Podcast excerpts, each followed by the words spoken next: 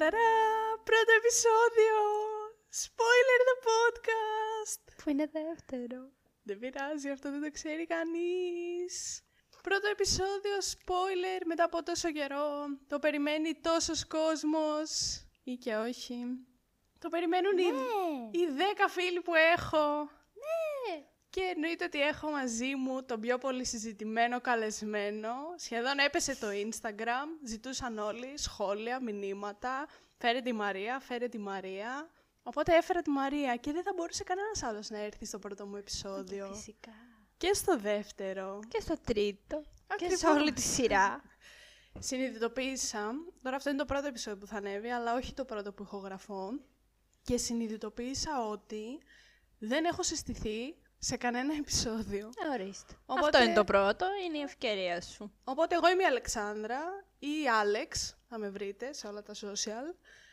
Άσχετα που κανείς δεν με φωνάζει έτσι και όλοι με φωνάζουν με άλλα ονόματα, όπως Αλεξία, Αλεχάνδρο, Αλέκο κτλ. κτλ.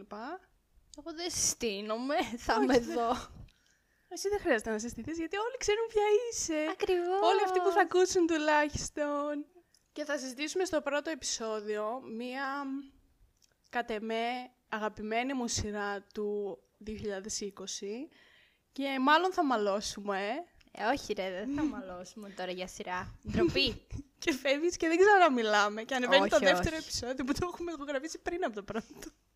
και θα μιλήσουμε για το Normal People, το οποίο και μόλις τελειώσαμε, εγώ το είχα ξαναδεί, το είδα Αχ, δεύτερη όντως, φορά. το έχουμε και φρέσκο φρέσκο. Φρέσκο, φρέσκο, όντως. Ξεκινώντας με το αγαπημένο μου κομμάτι, το οποίο είναι η βαθμολογία. Και θέλω να πω ότι στο IMDb έχει 8,5 στα 10 τη στιγμή που μιλάμε. Πώς σου φαίνεται αυτή η βαθμολογία, δίκαιη, άδικη; Εγώ θα του έβαζα... Δεν ξέρω τι θα του έβαζα. Τι θα το έβαζες; Με έχει μπερδέψει πολύ αυτή η σειρά. Με βάση αυτά που είδες και τα βάση συναισθήματα αυτά που, που είδα, σου θα το έβαζα. δημιούργησε. θα το έβαζα μείον 5. Ε, όχι, εντάξει. Δεν Πόσο είναι και θα το society. Καλά, εντάξει. Ε, Από το 1 μέχρι το 10. Τι, θα, τι βαθμό θα έβαζες; να βάζα 6,5. Όχι. ε. Σοκ. Έχουμε Ντροπή. κερδίσει Ντροπή και όλοι. έσχος. Πώς τα έλεγες, Έμι. Υποψήφια για χρυσή σφαίρα, καλύτερη σειρά, καλύτερη ηθοποιό. και ήρθα και εγώ ηθοποιό. εδώ να τη δικάσω. Όντως να τη δικάσεις. Εγώ το έβαλα ένα ωραιότατο 10 στα 10. Α, το έδωσες. Ναι, γενικά τις δίνω τις βαθμολογίες Τις μου. δίνεις, ναι. Το έβαλα ένα ωραιότατο 10 στα 10 γιατί μου άρεσε πάρα πολύ όταν το πρωτοείδα, όταν πρωτοβγήκε στην περσινή καραντίνα. Ε, είναι του γούστου σου. Του Ναι. δικού μου δεν είναι, Του ας δικού σου δεν πούμε. είναι. Εσύ 10 στα 10 θα έβαζες στον Bridgerton. Ίσως. Εδώ καταλαβαίνουμε όλη την ποιότητα του Όχι, podcast η ποιότητα αυτού. δεν έχω. Εντάξει. δεν ήρθα για την ποιότητα. Σίγουρα δεν ήρθες για την Ήρθα ποιότητα. για τον καφέ. Ακριβώς. Οπότε εγώ του έδωσα ένα 10 στα 10, γιατί το θεώρησα πολύ άρτια φτιαγμένο. Μου άρεσαν και οι ηθοποιοί, μου άρεσαν όλα αυτά που μου δημιούργησε, μου άρεσε πάρα πάρα πάρα πολύ η μουσική και το soundtrack. Η μουσική ήταν πάρα πολύ ωραία. Όπα. Αυτό το λέω κι εγώ. Μου άρεσε η μουσική και τα τραγούδια που είχε μέσα στη σειρά και το original soundtrack που έφτιαξαν για τη σειρά. Μ- Μάλλον δεν είμαι σίγουρη αν το έφτιαξαν, αλλά είχε soundtrack, το οποίο ήταν πολύ ωραίο. Αν σας ενδιαφέρει, μπορεί να ανεβάσω κανένα post στο Instagram με τα αγαπημένα μου τραγούδια της σειράς. Μπορεί και να μην το ακούσει κανείς, αλλά εντάξει, δεν πειράζει. Δεν βαριέσαι. Γιατί κανείς δεν έχει το ίδιο γούστο μουσικής με μένα, που πριν άκουγα πλαστελίνη, φωτεινή κορέ. Αν κάποιος ξέρει αυτό το τραγούδι, σ' αγαπώ. Γράψε το κάτι στα σχόλια. Να το γράψει, σας αγαπώ πάρα πολύ. Να πάτε να ακούσετε το άλμπουμ του Παμπάν. Oh my god. Βλέπουμε λοιπόν την ιστορία του Κόνελ και της Μαριάν, ε, δύο παιδιών, να το πω, που μένουν σε μια πόλη στην Ιρλανδία, στο Σλάιγκο. Μας δείχνει όλη τους την ιστορία από την αρχή, που ξεκινάνε στο σχολείο μαζί και προχωράει μέσα σε ένα αρκετά μεγάλο χρονικό διάστημα μέχρι και το τελευταίο επεισόδιο. 12 επεισόδια μισά ώρα, δεν είναι σχεδόν τίποτα. Τίποτα δεν είναι. Το λέω κι εγώ. Βγαίνει Που μέσα είμαι σε δύσκολος μια- άνθρωπος σε αυτά. Βγαίνει μέσα σε μία μέρα, σ- αν κάποιος καθίσει να απορροθεί και να το δει. Αν κάποιος δεν έχει ζωή, Ακριβώς. Ποιος έχει ζωή, είμαστε σε καραντίνα. κανείς. Ακριβώς. Ακριβώς. Μένα η δουλειά μου είναι κλειστή ένα χρόνο. Ακριβώς. Θεωρώ ότι από όλες τις σειρές που θα κάνουμε, μόνο στο Wild θα συμφωνούμε. Λες, ε, γιατί άμα κάνουμε μετά Elite, Όχι. Ναι, όχι, στο Elite θα Elite. συμφωνούμε. Και διάφορα άλλα πιστεύω μπορούμε να κάνουμε και να συμφωνήσουμε. Εντάξει. Ε, γιατί όχι. Αλλά σήμερα ήρθαμε εδώ να μαλώσουμε. Όχι. Αν ε, σκοπεύετε να δείτε σύντομα το Normal People ή αν δεν θέλετε να μάθετε τι συμβαίνει και αν δεν σας αρέσουν τα spoiler, μάλλον αυτό δεν είναι μια εκπομπή για εσάς. Εκτός αν είστε σαν εμένα, που δεν σας πειράζει να ξέρετε το τέλος από κάτι και μετά να το δείτε. Άμα είστε σαν τη Μαρία, δεν σας θέλω στην εκπομπή μου, δεν συμπαθώ τον κόσμο που κάνει spoiler. Τι να κάνουμε. Πρώτο επεισόδιο, Κόνελ και Μαριάν στο σχολείο. Ο Κόνελ είναι ο famous ο μαθητής, ο αθλητής μάλλον, που παίζει... Πώς το λένε αυτό το άθλημα, δεν ξέρω στα ελληνικά. Είναι rugby ευρωπαϊκό, κάπως έτσι πρέπει να λέγεται, αν δεν κάνω λάθος. Οπότε είναι ο διάσημος αθλητής, έχει την παρέα του με όλους τους υπόλοιπους αθλητές. Εμείς που έχουμε πάει και σε ιδιωτικό σχολείο, γιατί είμαστε λεφτάδες, ξέρουμε από αυτά. Ξέρουμε πώς είναι να υπάρχουν κλίκες αθλητών στο σχολείο. Η Μαριάννα από την άλλη δεν είναι καθόλου famous. Ίσα ίσα είναι το άκρος αντίθετο. Είναι η μαθήτρια αυτή που δεν έχει ούτε παρέες, ούτε μιλάει με κανέναν, είναι πολύ κλειστή στον εαυτό της. Οπότε βλέπουμε πώς κινούνται και οι δύο μέσα στο σχολείο, ενώ παράλληλα εκτός σχολείου έχουν μία ε, μικρή τυπική μάλλον σχέση για αρχή, γιατί η μαμά του Κόνελ, η Λορέιν, είναι αυτή που φροντίζει το σπίτι της ε, Μαριάν, που είναι μια πλούσια σχετικά οικογένεια, έχουν μια τεράστια έπαυλη. Οπότε έχουν μια τυπική σχέση καθώς βλέπονται εκεί και βλέπουμε ότι σιγά σιγά αρχίζουν να αναπτύσσονται συναισθήματα μεταξύ τους, έντονα και όλα συναισθήματα και παίζεται και το πρώτο φιλί στο πρώτο επεισόδιο, το οποίο ήδη αρχίζει να σε προειδεάζει ότι, ότι έχουν αρχίσει να αναπτύσσουν πολύ έντονα συναισθήματα μεταξύ τους. Παρ' όλα αυτά στο σχολείο δεν μιλούνται, είναι σαν να μην γνωρίζονται και ενώ η Μαριάν φαίνεται ότι την πληγώνει λίγο το γεγονός αυτό και ο Κόνελ μάλλον το καταλαβαίνει, δεν κάνει τίποτα γι' αυτό. Δεν της μιλάει, κάνει σαν να μην την ξέρει. Τα πρώτα τρία επεισόδια διαδραματίζονται στο σχολείο. Σιγά σιγά αυτοί αρχίζουν να έχουν σχέση μεταξύ τους, βρίσκονται συνέχεια εκτός σχολείου, βλέπουμε ότι είναι πάρα πολύ κοντά μεταξύ τους, υπάρχουν τα έντονα συναισθήματα και οι δύο καταλαβαίνουν ότι δεν έχουν ξαναβρει ποτέ κάτι τέτοιο και τους τρομάζει ίσως αυτό. Βλέπουμε ότι έχουν full διαφορετικές οικογενειακές σχέσεις, δηλαδή ο Κόνελ με τη μαμά του τη Λορέιν είναι πάρα πολύ καλά. Η μαμά του είναι πολύ cool μαμά, θα έλεγα. Πολύ γλυκούλα. Ενώ αντιθέτως η Μαριάν, ο... η μαμά της είναι τελείως απαθής απέναντί της και ο αδερφός της είναι απλά μαλάκας. Την βρίζει, της μιλάει άσχημα, ασχολείται όλη την ώρα μαζί της.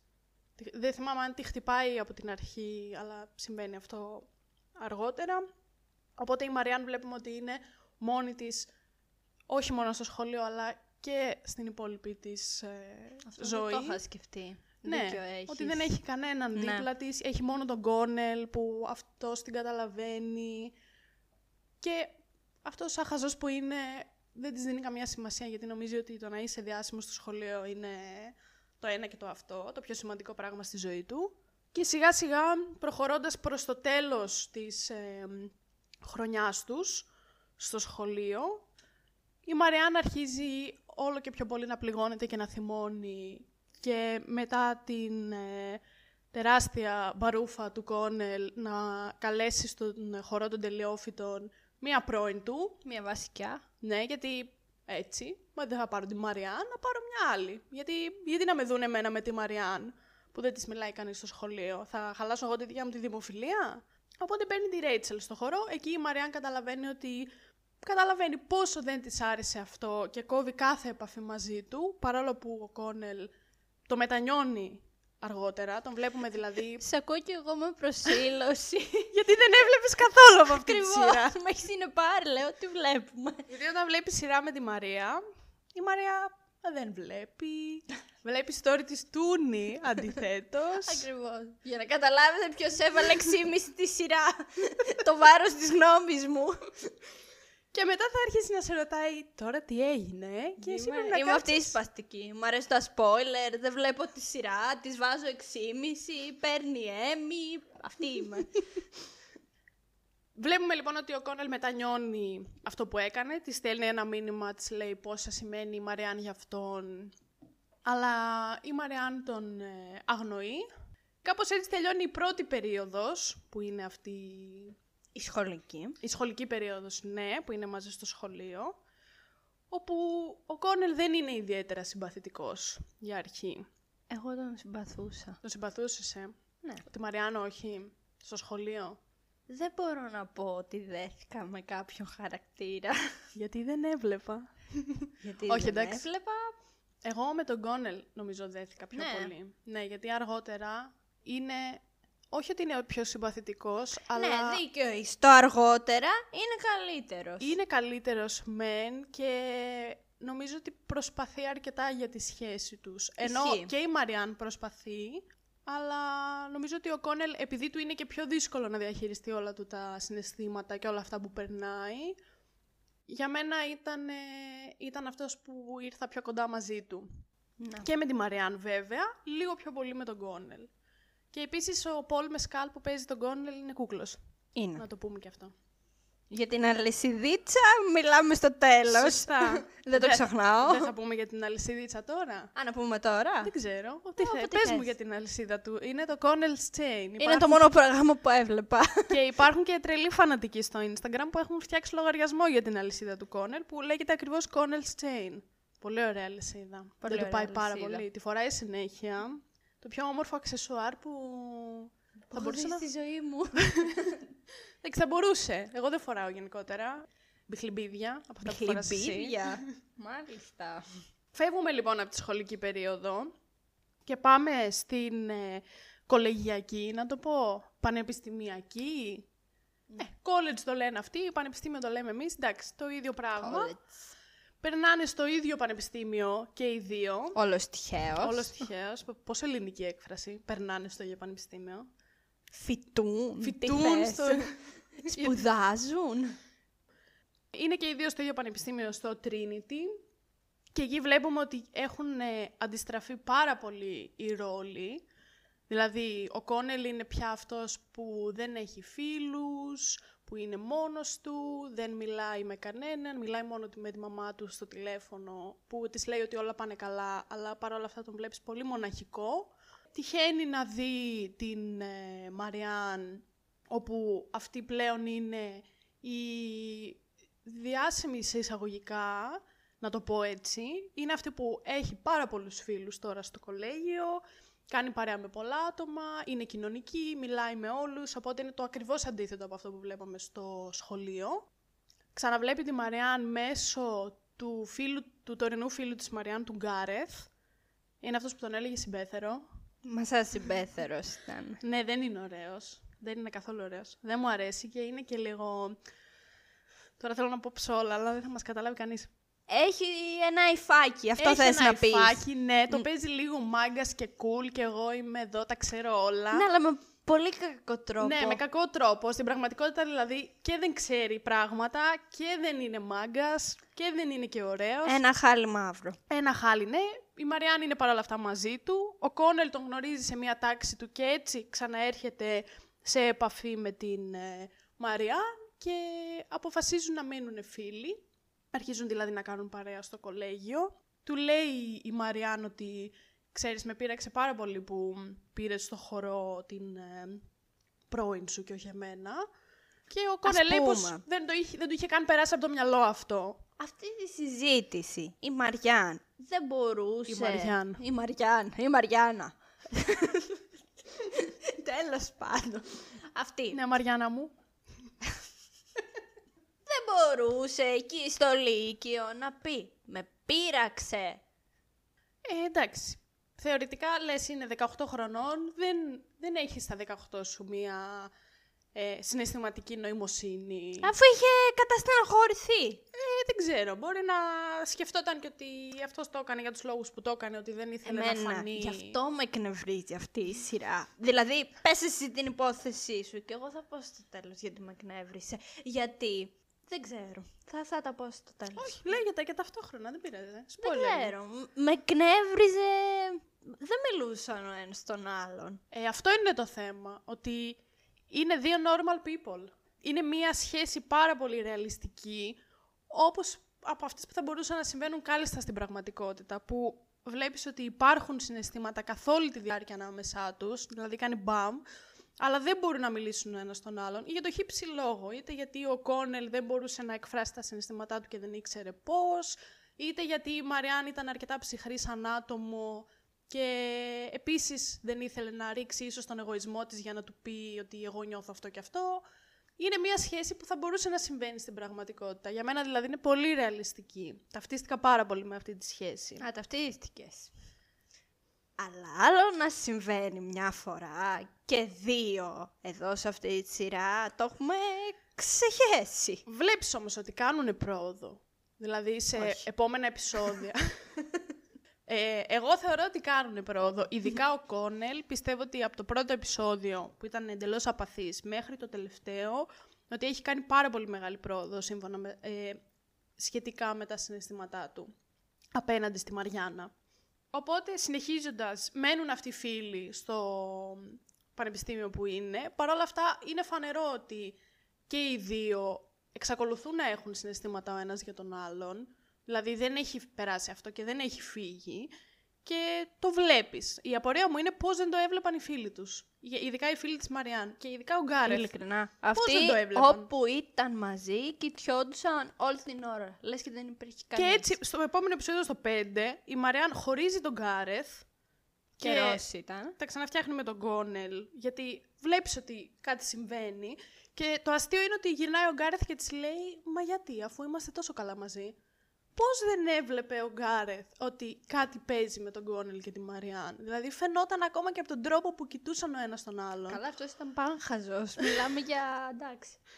Ναι. Οπότε στο, πέντε, στο πέμπτο επεισόδιο ξαναανθίζει, να το πω έτσι, η σχέση τους. Ανθίζει. Ανθίζει, ναι. Μέσα εισαγωγικά. Ναι, είναι πάλι μαζί και τώρα είναι και λίγο πιο όρημοι, οπότε ίσως διαχειρίζονται καλύτερα τα πράγματα, αλλά βλέπουμε ότι ούτε καν, δεν διαχειρίζονται καν ωραία τα πράγματα, γιατί αφού μας δείχνει στο πέμπτο επεισόδιο τη σχέση τους και πώς θα πάνε όλα καλά μαζί και είμαστε ωραία και είμαστε τέλεια, στο έκτο επεισόδιο ο Κόνελ μένει χωρίς δουλειά.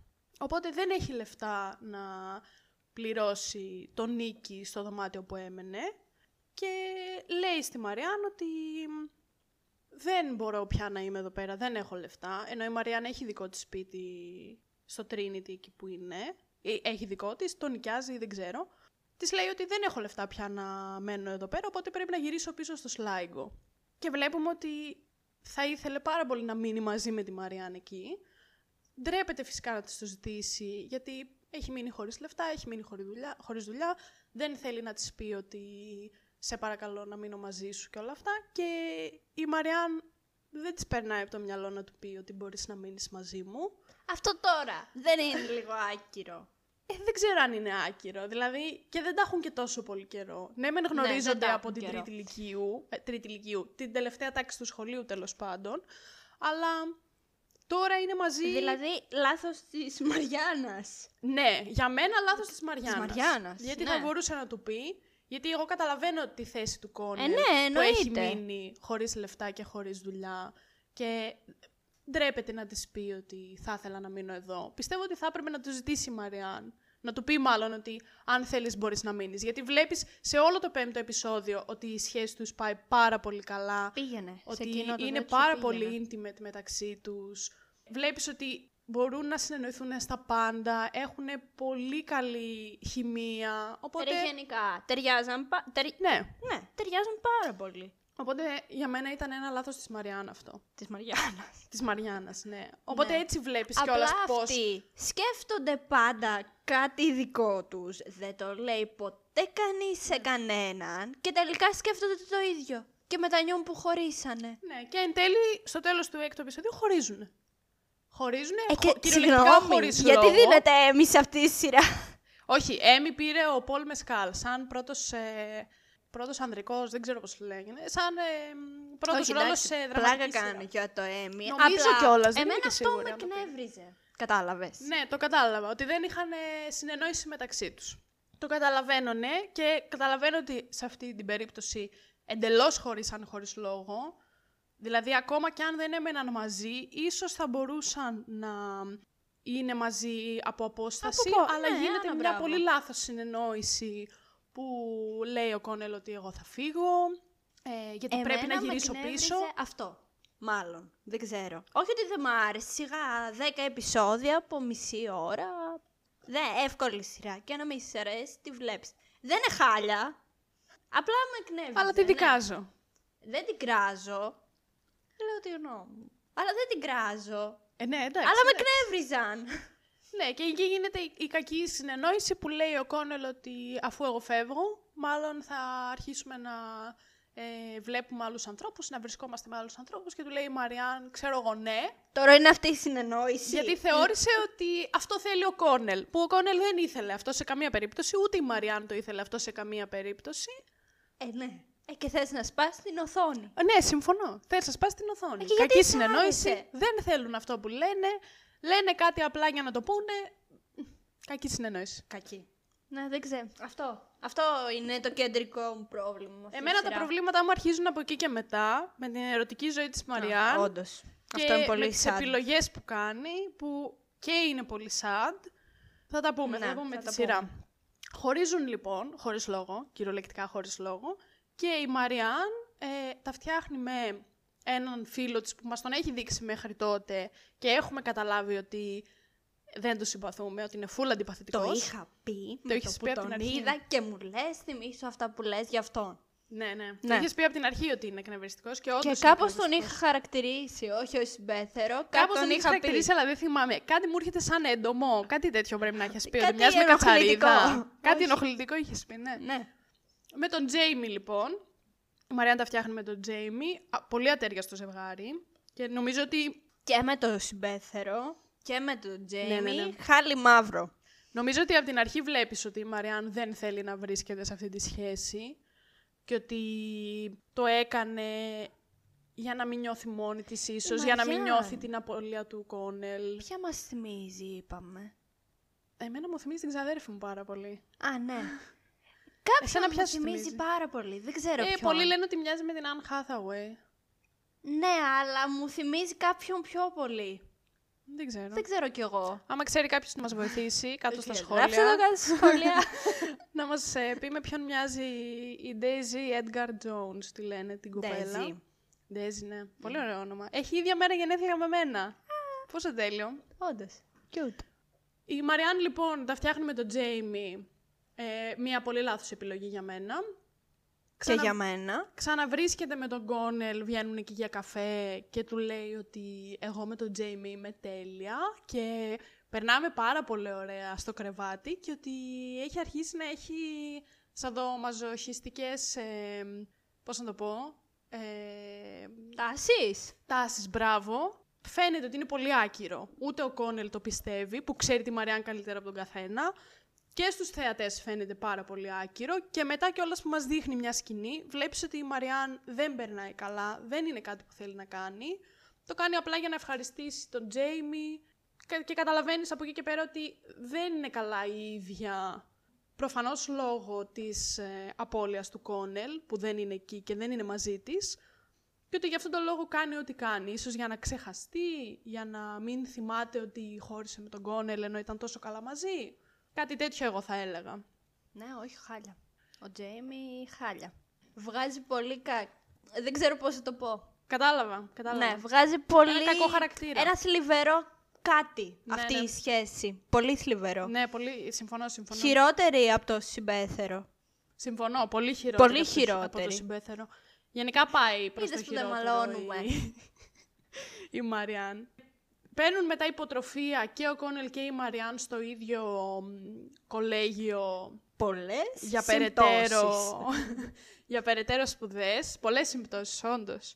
Και ταυτόχρονα ο Κόνελ... Συγγνώμη, αυτή είναι στο ίδιο σχολείο, στο ίδιο κολέγιο. Η μαμά του δουλεύει στο σπίτι της. Ξέρεις τι Παίρνουν μου μαζί θυμίζει; υποτροφίες. Κάνουν μαζί το ένα, το άλλο, το παράλληλο. Ξέρεις τι Εντάξει. μου θυμίζει; Όχι. Εμένα και σένα. Που Έχεις δίκιο. είμαστε στην, ίδ- στο ίδιο τετράγωνο μένουμε. Είμαστε, είμαστε στο ίδιο σχολείο. Κανένα. Ήμασταν στο ίδιο σχολικό. Μπήκατε για το normal people. Αλλά πάμε θα για μάθετε μας. για μας. Ήμασταν στο ίδιο σχολικό. Καθόμασταν στην ίδια θέση. Ήμασταν στο ίδιο σχολείο, στην ίδια τάξη. Ευτυχώς, Παναγία μου, δεν καθίσαμε ποτέ μαζί στο ίδιο θρανείο. Ρε, αυτό πώς έγινε; Δεν ξέρω. Ακραίο. Ακραίο που δεν έχουμε Ναι. καθίσει ποτέ στο ίδιο θρανείο. Περάσαμε στο ίδιο πανεπιστήμιο, στην ίδια σχολή. Έχουμε πάρει και οι δύο την ίδια κατεύθυνση. Γενικότερα οι ζωές μας από τα 13 και μετά έχουν περάσει από τότε 11 χρόνια. Εμείς δεν μαλώσαμε Τα όμως τελευταία σαν τον 11 Κόναλ και τη χρόνια. Μαριάν. Όντως. δεν έχουμε μαλώσει ποτέ. τα τελευταία 11 χρόνια οι ζωές μας είναι το ένα και το αυτό. δεν Εκτός έχουμε από το αλλάξει σχολείο. ποτέ πορεία. Στο σχολείο θυμάσαι που είχαμε μαλώσει μια φορά. Σοφία. Σοφία, αν το ακούς αυτό, να θυμηθείς τη μία φορά που είχαμε μαλώσει με τη Μαρία. και Έλα, προσπαθούσε να μας τα βρεις. Όντως. How cute. Αλλά από τότε δεν έχουμε ξαναμαλώσει ποτέ. Και είμαστε. ε, Έχουμε, 11 χρόνια έχουμε την ίδια πορεία, δηλαδή κάπου έλεος. Την ίδια πορεία. την ίδια πορεία στη ζωή. Απλά εσύ έχεις πάρει πτυχίο και εγώ όχι ακόμα. Νομίζω, το είναι, η μο- δουλεύουμε. νομίζω, είναι, Είμαστε κοντά. νομίζω είναι η μόνη διαφορά. Αν το ακούει αυτό κάποιος καθηγητής μου από τη σχολή, ελπίζω πως όχι. Εγώ δεν έχω αντιγράψει σε κανένα μάθημα αυτών των εξαμήνων για να πάρω το πτυχίο μου. Δεν με βοήθησε ο COVID να μείνω με δύο μαθήματα για Όχι, πτυχίο. Από εκεί που είχα 72. Τέλος πάντων, βλέπεις, εμείς δεν είχαμε κανένα πρόβλημα. Ο Κόναλ και η Μαριάν, γιατί έχουν; Ε, τώρα. Εντάξει, όχι. Ναι, όχι. Αλλά Επίσης, να πούμε σε αυτό το σημείο ότι εμείς δεν τα έχουμε. δεν έχει σημασία. Έχουμε μια άλλη σχέση. Είναι μία. εμ, Όχι, δεν μ' άρεσε. Δηλαδή, δεν, δεν λέω. Να Δεν μην λες ότι δεν σου μαλώσουμε άρεσε. γι' αυτό. Δεν λέω ότι δεν μου άρεσε σαν σειρά. Ίσως ήταν πολύ συναισθηματική για εμένα, που Μπορεί, δεν μ' αρέσουν μπορεί. τόσο αυτά. Ναι, που θες λίγο κοτσομπολιός στη ζωή σου. Θέλω λίγο κοτσομπολιό και λίγη δράση. Ας πούμε στο Wilds είχε μια τέτοια. Αυτό εμένα Επισόδιο μου για το φαίνεται- Wilds έρχεται την επόμενη εβδομάδα. Στο spoiler. Ακριβώς. Κάντε subscribe. Αχ, δεν το είπα. Συγγνώμη. λοιπόν, κάντε subscribe. Να τα πούμε δεν θα μιλήσω, error. Ενθουσιασμό. Άντε, πες τα και θα τα ξαναπούμε στο τέλος. Όχι, θα τα πω στο τέλος. Όχι, πες τα και μία τώρα. Μπορεί κάποιος να μην αντέξει μία ώρα να ακούει τις μαλακίες μας. Πες τα και μία τώρα. Να μην ακούει πώς καταλήξαμε από τον... Πώς το Από λένε. τα 13 μέχρι τα 24 είμαστε μαζί σε όλη μας τη ζωή. How cute. ναι, τέλος πάντων.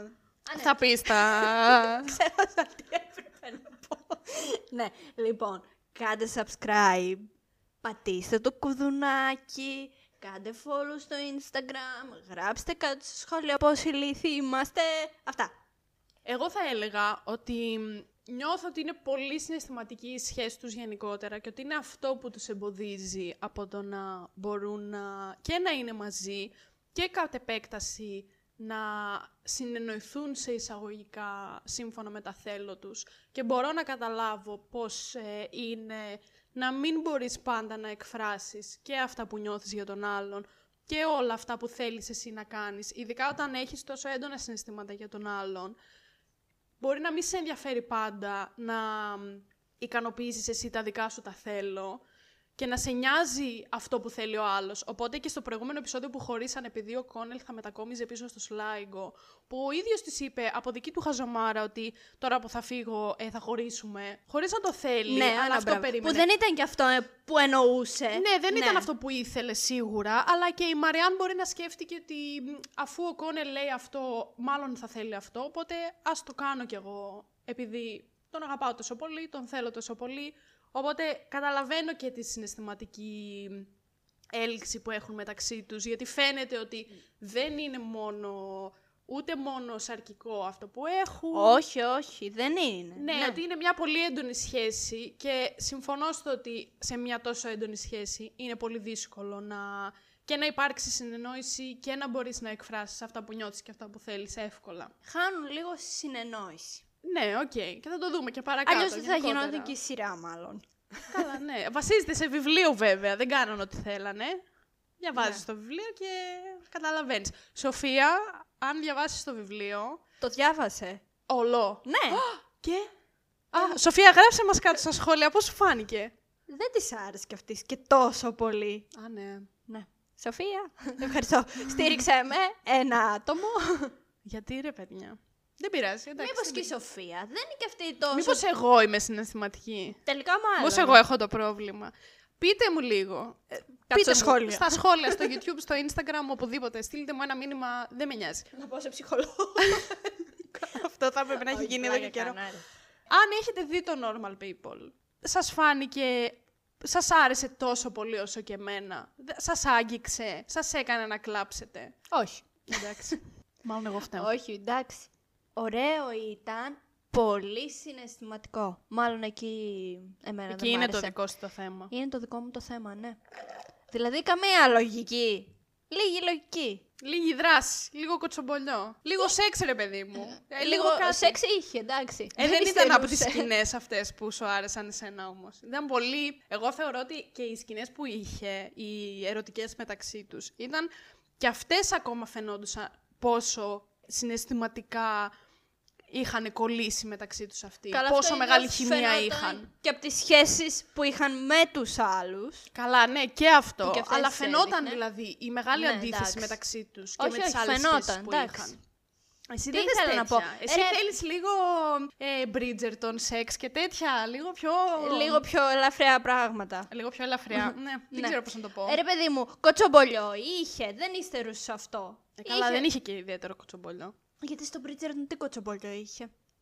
Εδώ ήταν οι άλλοι, το Bridgerton ήταν ένα gossip girl των ε, παλαιών εποχών. Ε, ναι, αλλά σε ένα ζευγάρι εστίαζε. Καλά, ναι, εντάξει. Είχε όμως και το κουτσομπολιό του, ότι εσύ δεν θα είσαι με τον άλλον, Ε, ρε σου παιδί μου, είχε απαγορεύουμε. λίγη δράση. Κατάλαβα, ναι, εγώ κατάλαβα τι Κατάλαβε θες να θες πεις. να πω. Ναι, μόνο εσύ μάλλον. Ε, Δεν πειράζει. Άμα θέλετε επεισόδιο για τον Bridgerton, να μου γράψετε κάτω στα σχόλια. Μπορεί να έρθει πολύ σύντομα.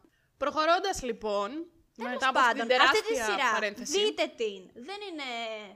Είναι και μικρούλα, αλλά ετοιμαστείτε ότι έτσι υπάρχει έτσι το συνέστημα. Πολύ Ναι, το ναι, ναι. συνέστημα, ότι δεν έχει Σίγουρα, δράση. αν δεν σας θα αρέσει- βλέπετε αυτούς τους δύο και τη σχέση τους, έτσι πολύ τις σχέσεις. Ναι, σίγουρα αν δεν σας αρέσουν ε, τα συναισθηματικά, οι συναισθηματικές μάλλον ε, σειρές, Ρε και εμένα μου αρέσουν τα συναισθηματικά. Δεν μου ε, αρέσουν. αυτό ήταν υπερβολικά.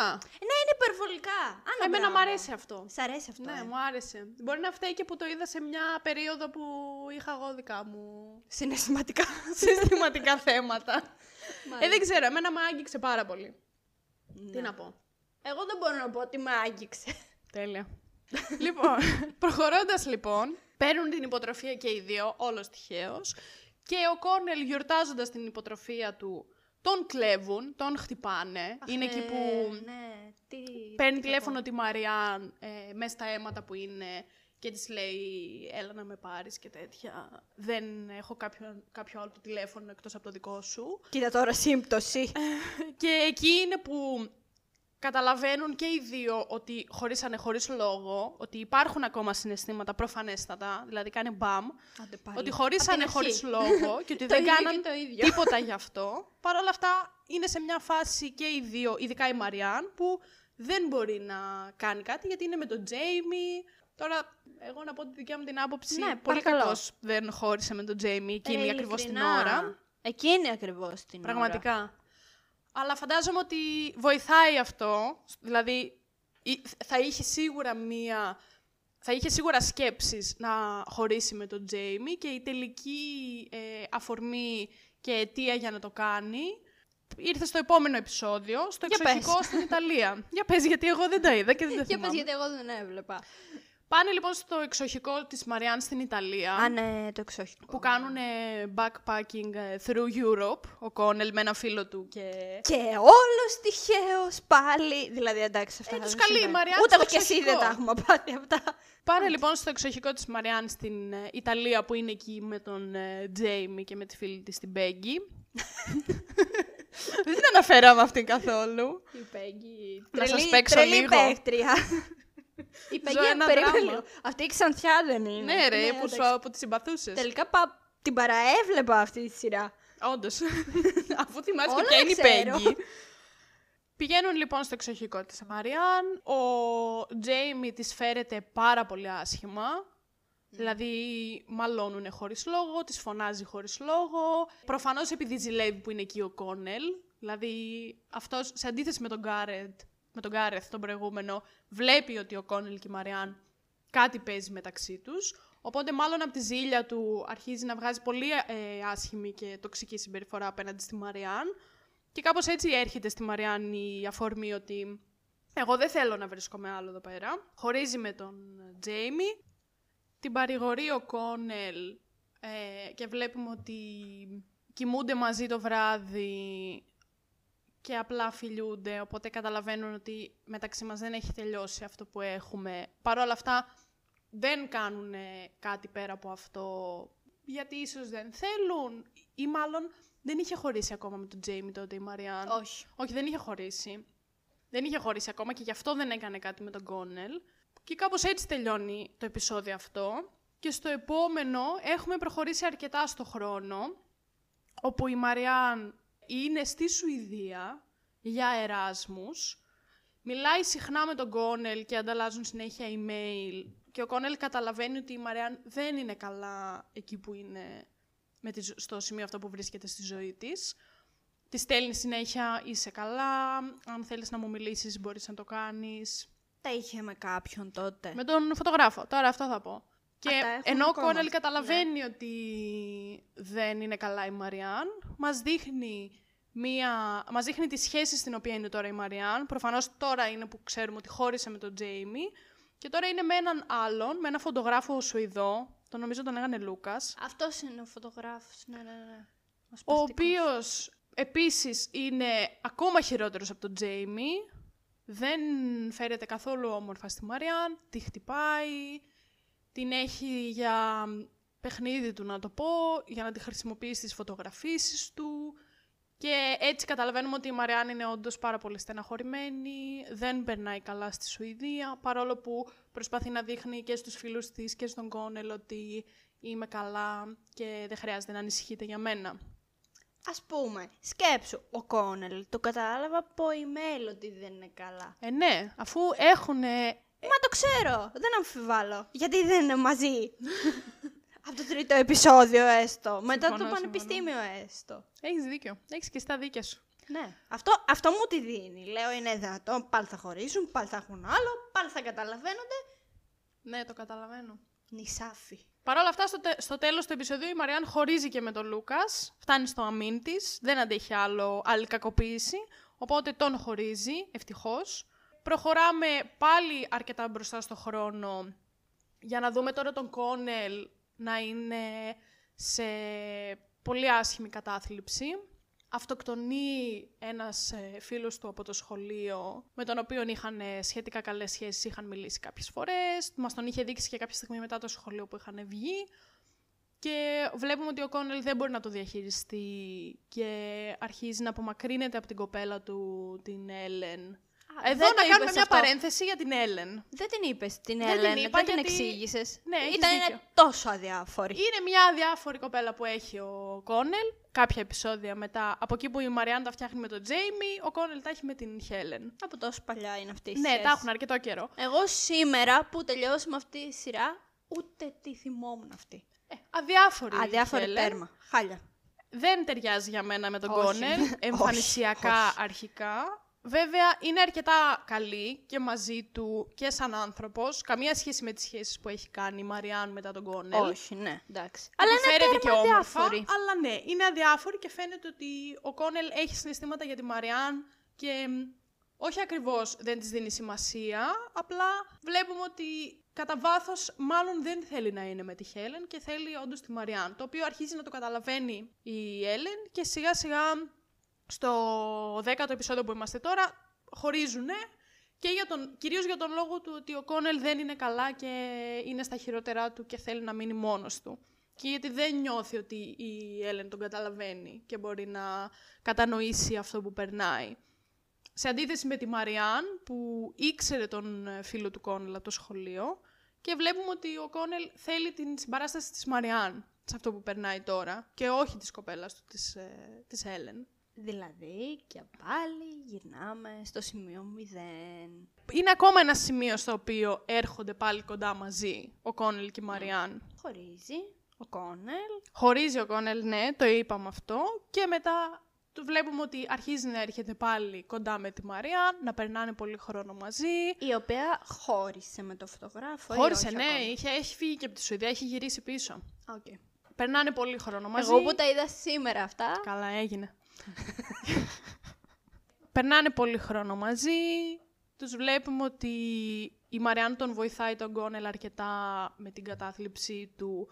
Παρόλο που ο ίδιος ε, μας δείχνει κάποιες συνεδρίες του με την ψυχολόγο του, όπου ξεσπάει σε κλάματα και της λέει ότι ο μόνος άνθρωπος με τον οποίο νιώθω ότι έρχομαι κοντά και μου έχει κάνει κλικ είναι η Μαριάν, ότι ποτέ δεν έχω νιώσει έτσι για κανέναν.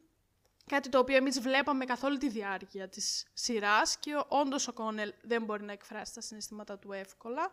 Και είναι η πρώτη φορά που το λέει ότι η Μαριάν είναι ο άνθρωπός μου, να το πω έτσι. Οπότε έρχονται και κοντά με τη Μαριάν και μ, μετά από μία σκηνή στην οποία η Μαριάν του λέει ε, «Θέλω να με χτυπήσεις» και ο Κόνελ αρνείται. Καταλαβαίνουμε ότι η Μαριάν επίσης δεν βρίσκεται σε καλό σημείο στη ζωή της. Δεν είναι χαρούμενη, δεν είναι ευτυχισμένη. Σίγουρα θέλει τον Κόνελ πίσω. Σίγουρα της έχουν μείνει κατάλοιπα από τις προηγούμενες σχέσεις. Ο Κόνελ αρνείται να τη χτυπήσει και αυτή φεύγει. Καταλαβαίνει μάλλον το λάθος που έκανε, θεωρώ εγώ. Και δεν νομίζω ότι κατά βάθος το ήθελε αυτό που ζήτησε. Απλά το έκανε γιατί πίστευε ότι αυτό που πρέπει να κάνω είναι να ευχαριστήσω τον Κόνελ ή τον οποιονδήποτε έχω απέναντί μου και δεν πιστεύω ότι κατά βάθος το ήθελε. Φεύγει λοιπόν, πηγαίνει πίσω στο σπίτι της, βλέπουμε τον αδερφό της, Καλά. τον Άλαν, ναι, δεν- Έλεος. δεν θέλω καν να μιλήσω για τον Άλαν, Ειλικρινά. ο οποίος τη χτυπάει. Και αυτή παίρνει τηλέφωνο τον Κόνελ. Ο Κόνελ έρχεται, την παίρνει από το σπίτι. Απειλεί τον Άλαν ότι κοίταξε να δεις, δεν θα χτυπήσεις ξανά τη Μαριάν. Και κάπως έτσι είναι η κομβική στιγμή που ο Κόνελ και η Μαριάν πάλι είναι μαζί. είναι αστείο. Μέχρι και εσύ γελάς. Δηλαδή, πάλι έλεος. είναι μαζί. Αλλά τώρα βλέπεις ότι είναι η πρώτη φορά που είναι καλά μαζί, που θέλουν να είναι μαζί ολοκληρωτικά, που δεν έχουν εμπόδια, που δεν σκέφτονται τίποτα. Περνάνε Χριστούγεννα μαζί στο σπίτι της μαμάς του Κόνελ. Και εκεί είναι που έρχεται το τελευταίο εμπόδιο, θα πω, όπου παίρνουν τον Κόνελ σε ένα πρόγραμμα για συγγραφείς στη Νέα Υόρκη και αυτός πρέπει να σκεφτεί αν θα πάει ή όχι. Οπότε, όντας και οι δύο σε ένα... στο καλύτερο σημείο που έχουν βρεθεί ποτέ στη σχέση τους, πρώτη φορά το συζητάνε όρημα, Όντως. Αυτό τους το δίνω. ναι. Κι εγώ. Αποφασίζει ο Κόνελ με παρότριση της Μαριάν ότι μ, θα πάει στη Νέα Υόρκη, θα μείνει εκεί για ένα χρόνο που κρατάει το πρόγραμμα και ότι μετά θα γυρίσει να τη βρει. Παρ' όλα αυτά, συμφωνούν και οι δύο ότι σε ένα χρόνο από τώρα μπορεί να μην είμαστε στην ίδια θέση που είμαστε τώρα και ποτέ δεν ξέρεις πού θα, μας, ε, πού θα βρισκόμαστε σε ένα χρόνο, τι θα κάνουμε σε ένα χρόνο με τις ζωές μας. Και κάπως έτσι τελειώνει η σειρά. Και κάπως έτσι σου πάνε τα νεύρα. Όντως, εμένα δεν... Μου άρεσε το τε... Ήταν το τέλος που περίμενες από μια τέτοια σειρά. Ε, ναι, Παρ' όλα σπαστική. αυτά, Σπαστικό. θα ήθελα μ- ένα μεγαλύτερο closure, εγώ προσωπικά. Εγώ από το αυτή τη μεταξύ σειρά. να λέω, θα μείνει έγκυος. Τι σε τι σου έλεγα, θα Θα πεθάνεις. μείνει έγκυος, ότι θα είναι όνειρο Ότι ένα. θα είναι όνειρο, ότι όλο αυτό που βλέπουμε τέλειο. είναι ένα όνειρο και θα ξυπνήσει. Καθόλου ωραίο. Όσες φορές το έχω δει αυτό σε σειρά και ταινία, είναι το χειρότερο τέλος που θα μπορούσα να δω. Είναι σαν να κάτσεις να βλέπεις ταινία Εμένα δύο μου αρέσει. ώρων ή σειρά 10 επεισόδια και στο τέλος να σου λέει: Κοίταξε να δεις, σπατάλησες τόσο χρόνο από τη ζωή σου για να δεις κάτι, για να είναι ψέμα. Για να είναι ένα όνειρο. Όχι, δεν μου αρέσει καθόλου αυτό το τέλος. Τώρα, γιατί δεν έκανε μια σχέση εξ αποστάσεως, αφού τα είχα βρει; Θεωρητικά ωραία. αυτό θα έκαναν. Εγώ δηλαδή δεν πήρα την ε, αίσθηση ότι χωρίσανε, ότι θα πάει ο Κόνελ, θα γυρίσει και όπου τους βρει μετά από Και ένα θα χρόνο ξαναρχίσει η μοίρα, θα τους ξα- από θα την τους βρει. αρχή όλο αυτό. Θα χωρίζουν, θα τα βρεις. Μπορεί, Όχι, εντάξει. μπορεί και να μην γίνει αυτό. Είναι, είναι πάνω στην κρίση του καθενός πώς θα το πάρει. Όχι, το τέλος... Εγώ αυτό που πήρα από αυτή τη σειρά είναι Πες μας. μια πολύ μεγάλη εξέλιξη στην οριμότητά τους. Πολύ ρεαλιστική απεικόνηση σχέσης για μένα. Δεν συμφωνείς καθόλου. Ε, εγώ δεν θα μπορούσα έτσι. Αγαπημένη μου σκηνή που δεν την ανέφερα ήταν αυτή στην πισίνα. Ποια; Που...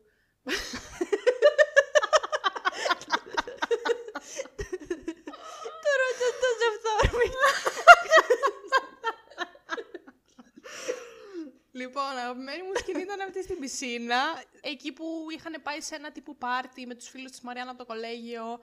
Και που τα είχαν ο Κόνελ και η Μαριάν. Και του είχε πει η Μαριάν ότι μπροστά στους φίλους μου δεν δείχνεις καθόλου ότι με θέλεις. Και δεν εκφράζεις καθόλου συναισθήματα απέναντί μου. Και βλέπουμε ότι ο Κόνελ προσπαθεί πάρα πολύ να το κάνει αυτό και να εκφράσει τα συναισθήματά του. Και κάθονται μαζί δίπλα στην πισίνα και τη φυλάει τον ώμο. Λες ψέματα. Η αγαπημένη μου στιγμή είναι το πάρτι που χορεύουν. Όντως, έχεις δίκιο. Πω, πω, το ξέχασα. Ε, Η αγα... Συγγνώμη, δεύτερη αγαπημένη μου σκηνή ήταν αυτή στην πισίνα. Η αγαπημένη μου σκηνή ήταν στο επεισόδιο 11, νομίζω, που χορεύουν ε, ε, σε ένα τραγούδι του Camelfat, στο Breathe. Θα σας το... βα- Άμα κάνω λίστα στο Instagram θα σας το βάλω εννοείται μέσα. Μπορείτε και στο Spotify να βρείτε. Έχουν φτιάξει οι ηθοποιοί Οι ηθοποιοί. Νομίζω πως έχουν φτιάξει οι ηθοποιοί λίστα με τραγούδια που θα άκουγε υποτίθεται ο Κόνελ, την έφτιαξε ο Πολ Μεσκάλ και η Daisy Edgar Jones έγρα- έφτιαξε στο Spotify λίστα που θα άκουγε η Μαριάν.